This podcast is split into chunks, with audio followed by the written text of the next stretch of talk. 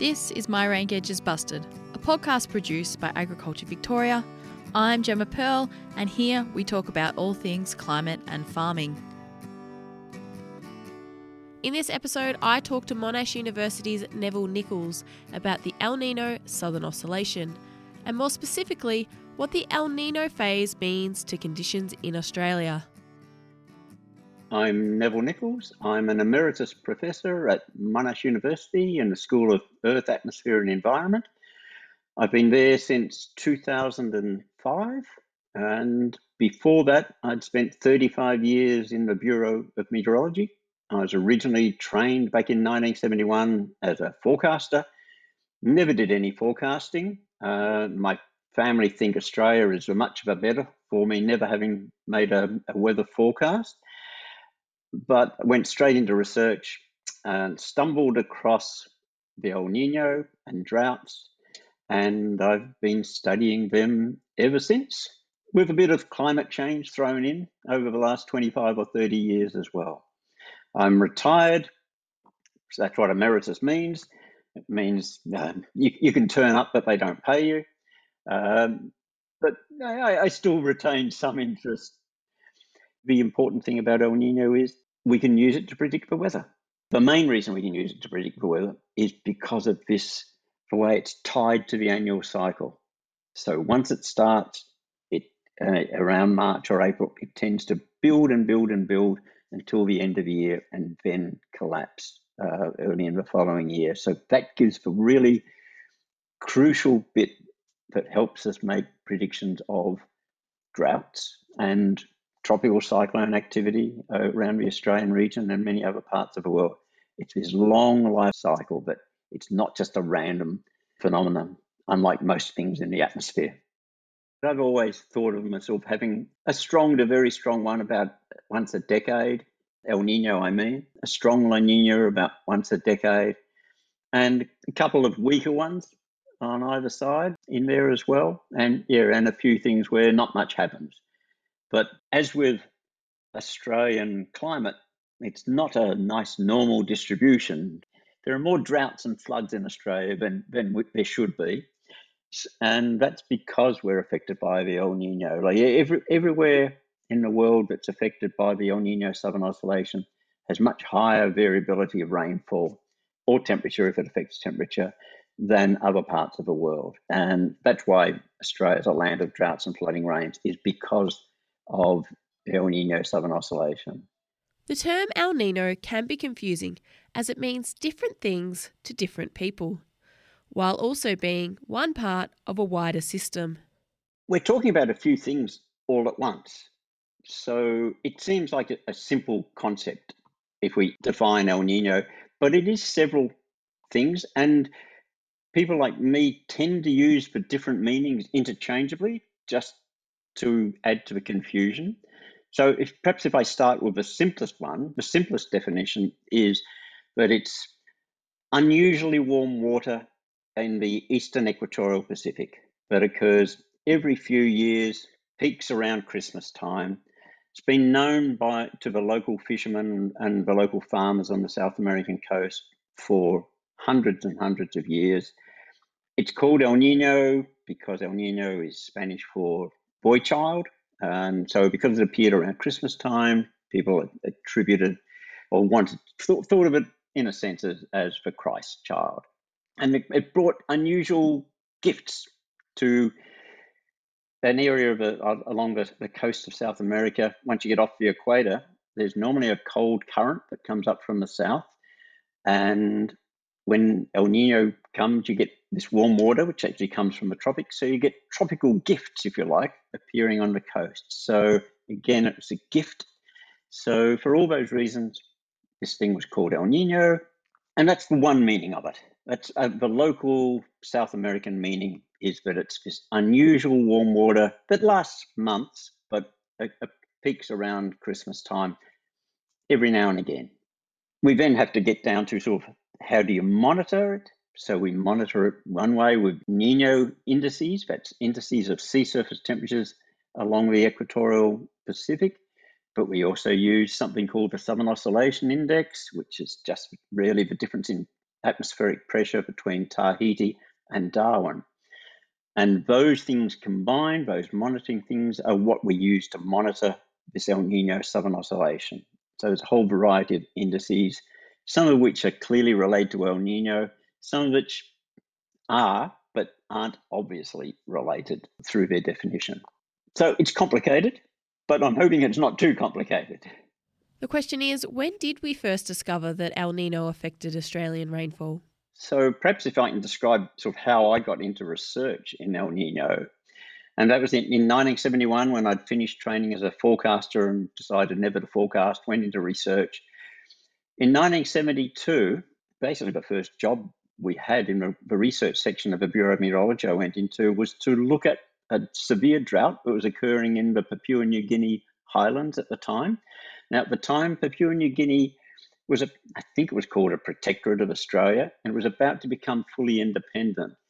And they were struck by this devastating drought, caused loss of many lives. And the Australian government thought they should do something about it. So they asked the Bureau of Meteorology to examine the drought and work out what's causing it. And we looked at it and we wrote a report that said, well, it was a drought because there wasn't any rain or not as much rain as normal. And there wasn't as much rain as normal because there wasn't much cloud. And that's about basically what it was, all we could say. Until the following year. The following year, as data dribbled in from all across the world, I realized that 1972 had been a really strong El Nino event. So people knew about El Nino events at that stage, but we couldn't really monitor them in real time. There are research vessels monitoring sea surface temperatures, but it would take months for us to get the data. So it was a year after the after the drought and after the El Nino that we actually knew it was an El Nino that was related. And I went back and looked at previous El Ninos and realized something that Sir Gilbert Walker, a meteorologist in India, had known a long time ago that rainfall in this area was related to El Nino events and southern, El Nino Southern Oscillation uh, events. So, and then it's sort of grown from there as people developed, built models, statistical models, and computer models of how El Nino worked everything just got sort of mixed up. And we end up with this idea that we call the whole phenomenon ENSO or El Nino Southern Oscillation. But one of these extremes of the El Nino events, which is what the big focus was on for many years, was on the droughts rather than the La Nina side. So that's, that's one of the reasons why it's complicated. Another reason it's complicated goes back further in time, well before me, back to the to 1877 in 1877, there was a really severe drought in India, British controlled India. And Henry Blanford, who was the Indian meteorological reporter to the Indian government, what we'd call the director of meteorology now, he recognized how bad the, the drought was. There were big inquiries about this drought, caused a lot of political problems in uh, back in England. But he recognized that atmospheric pressures were very high over India and the surrounding regions at the time. So he sent messages out through Telegram, I guess, to all the meteorologists that he knew of, basically in the empire, in the British Empire. One of these messages came to Charles Todd, who built the overland telegraph between Adelaide and Darwin, but was also the meteorologi- meteorological observer for South Australia at the time in 1877. He just put it away. He recognised that pressures were very high over Australia as well. Just put that little observation away until the next drought in 1888. Todd wrote an article about droughts in Australia and said when had gone back somehow and found data and realized that Indian droughts and Australian droughts tended to coincide and usually in the same year. So it had been in 1877, but also this one in 1888 and previous ones. And that's really the first evidence we've got of someone recognizing these, what we now call teleconnections between climate in completely different parts of the world. And again, that was just put away. I don't think anybody ever found it again, that observation, until I actually wrote a paper about the 1888 drought 100 years later. But Blanford's successors continued to work on the Indian droughts and this very high pressure that was seen across India. And, they, and Sir Gilbert Walker in the 1910s and 1920s started to correlate everything with everything else to look at what was correlated with Indian rainfall. And he developed this index, this statistical relationship that he called the Southern Oscillation. And it was an oscillation between the Indian Ocean area and the Pacific Ocean area in pressure.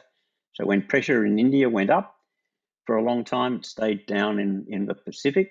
And he recognized that this was related to lots and lots of weather events, including rainfall over Australia, rainfall over India, but also in many other parts of the world.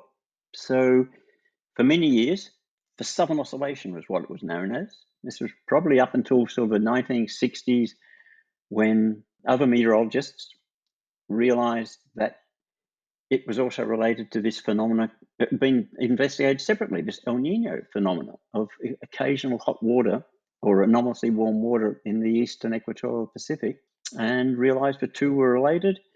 So they all eventually got dumped in together, clumped in together, called the El Nino Southern Oscillation. Since that's happened, it's been another 60 or so years of research of people adding more confusion and occasional a little bit of light as to what's causing what and how it can be used. But so it has really long historical roots. And I really love the fact that an Australian was the first back in 1888 to um, to recognise these huge teleconnections across enormous distances uh, that we now call the El Nino Southern Oscillation. So the two phenomena started being officially recognised together as ENSO in the 1960s. Yeah, it, it's there's two stories of that. The conventional wisdom is that it was a, a climate scientist called Jacob Bjerknes. I always forget whether he's Norwegian or Scandinavian, probably Norwegian. And he certainly wrote it down in, in the, the, the 60s, in about 1966, something like that. But the Dutch who colonized Indonesia and were in control of Indonesia had been had realized that they were related probably in the 50s. And there are a lot of reports written by the Dutch meteorologists, one in particular called Berlage, but they they just sit there in in in libraries, never referred to. Um, I suspect I'm a, I'm the one remaining climate scientist with his interest in this area who actually remembers the, the these documents. Uh, but they did a lot of terrific work relating El Nino and, and Southern Oscillation and realizing yeah, they, they were a, a truly linked phenomenon, that it wasn't just one thing causing the other, that it was the, the ocean and the atmosphere interacting, which caused these big variations in and and cause things like El Nino.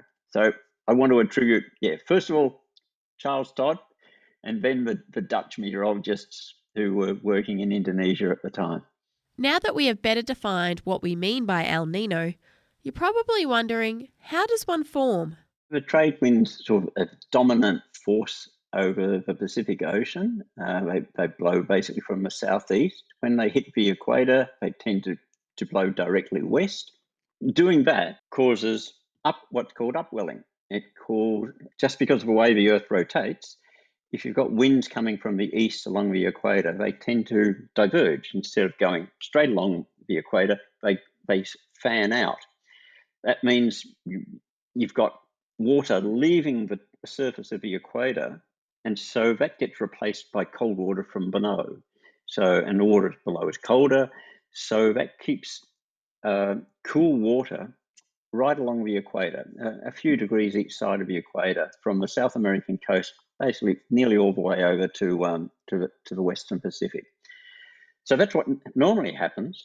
But then, if those winds, those those winds from the east, are disrupted, particularly over in the, the western side of the Pacific, you sometimes get an anomalously strange westerly winds that sets up what's called a Kelvin wave in the ocean. And as a result of that, that disrupts the upwelling right across the, the Pacific and it allows the ocean to warm up anomalously. There are a whole variety of factors which cause that warming, but the major one is that the this upwelling of cooler ocean is disrupted, and so suddenly the the ocean all over the equatorial, um, East Pacific, and Central Pacific becomes warmer than normal. So the driving force is what happens to the winds. Of course, the the, the trick is what causes this change, these changes of a wind in the western equatorial Pacific.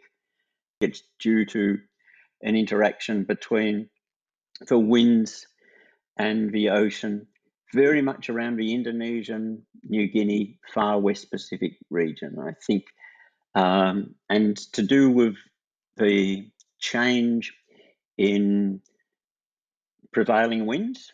For half the year, the prevailing winds there are from the east. The other half of the year, they're from the west. It's um, just what's called a, a monsoon reversal of the winds. And it's a tricky thing, but those winds directly affect the ocean temperature. If they're stronger than normal, they they cause mixing of the ocean, and so the ocean surface tends to be a bit cooler. But in turn, the sea surface temperatures there affect the overlying atmosphere, and they affect it in a way that was looked at by this guy Bjerknes, who was one of the first people who put um, sea surface, the El Nino and Southern Oscillation together. And you do the maths, and you can see that you can actually, by looking at those interactions, you can explain some of the really, really crucial things about El Nino. And there are several things about El Nino. It's not a random thing. It doesn't just come and go completely randomly. It tends to start around March and April. It tends to last about 12 months long. It tends to peak around Christmas. No matter what index you use, whether you use a Southern Oscillation Index or any of the Nino indices, that's basically what happens. And that's a, a crucial thing that we have to explain with any explanation of what happens with El Nino, that it's not random, it lasts about 12 months and it starts and finishes around us at the same time. You look back at all of the big El Ninos uh, that we've seen in the last 120 years, nearly all of them have that pattern. And I think you can explain that because of this interaction between the prevailing winds and the underlying ocean in the West Pacific, Indonesia, and far eastern Indian Ocean, I guess. So that again has to be a, a part of the whole thing that we're trying to explain of, a, of the ENSO and El Ninos is that there's clearly positive feedback from May through to November, but that feedback disappears and the El Nino starts to dissipate. My explanation of it is that it's due to the reversal of the prevailing zonal winds, the east west winds, over the West Pacific and Eastern Indian Ocean. What do we know of the mechanism that actually causes it to be drier? I think it's something that unfortunately we've never really tied down as well as we'd like to. But in hand waving terms, what happens is that you've got this positive feedback um, north of Australia. It's over a large part. Of, it's still a long way from from Victoria, but it's a lot closer than the, the, the central or eastern equatorial Pacific. So you've got this phenomenon, this caused by this large scale tropical ocean atmosphere interaction stretching all the way from the eastern Indian Ocean to the west coast of South America. And you've got two things happening through May through to November. At that stage, anomalously warm water is starting to appear in the equatorial Pacific and in the eastern equatorial Pacific, central equatorial Pacific. At the same time, sea, during an El Nino event, the sea surface temperatures around northern Australia are colder than normal. And that lasts through till the end of the year. And at the end of the year, you, you get a, a remarkable change that you suddenly get warm water around northern Australia at the end of an El Nino. That's one of the first signs that an El Nino is on the way out. Now, that cold water is associated with very high atmospheric pressures over our region, stretching from India through to New Guinea and south to Hobart. So it's a huge area of very high pressure. Associated with that, it's high pressure, so it's a stable system, so there's less cloud. You've got subsiding air over much of Australia, anomalously subsiding air. So all of those things act to actually increase the, likelihood of, of drought over Australia. So if you've got a big patch, a long lasting patch of, of high pressure, you're going to force uh, the cold fronts to, to track further south. uh, along with the rain depressions that normally bring us what rain we get. They tend to be pushed further south by this large patch of um, of, of atmospheric pre- high atmospheric pressure. Now it's a hand waving explanation, but I think it there's quite a germ of truth in there that that's what's happening. But it's not this little patch of water on which it's still a fairly large patch in the eastern equatorial Pacific. It's not that by itself directly affecting the rainfall in Birchip. It's it, it's much more thing, things which are closer by but are part and parcel of this whole phenomenon that we call the El Nino Southern Oscillation.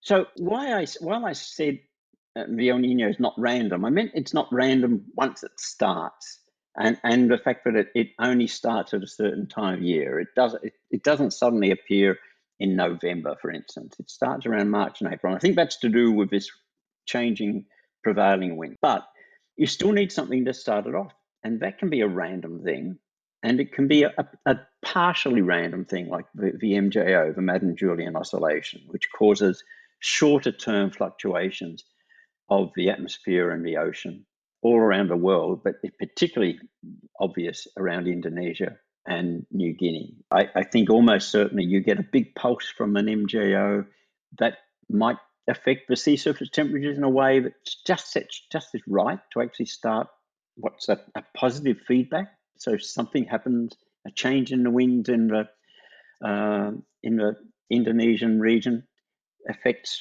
the ocean in a certain way, and then you start to get a build up.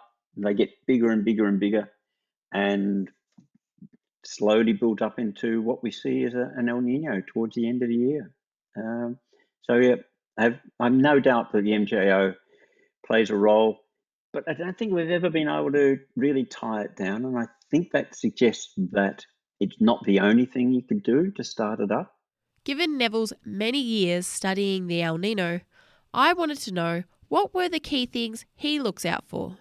I'm probably a bit idiosyncratic and old fashioned with this, but and and lots of my younger and smarter colleagues build models, computer models of the El Nino, and they would put their faith in what the the models are saying, and, and I'm I'm increasingly drawn to that. But my old-fashioned view, if I was just if I was just looking at data, the first thing I'd look at from April onwards is um, Darwin pressures. If if the pressure at Darwin is consistently well above average in April, and certainly by the time you get into May, then it's time to start getting a bit concerned.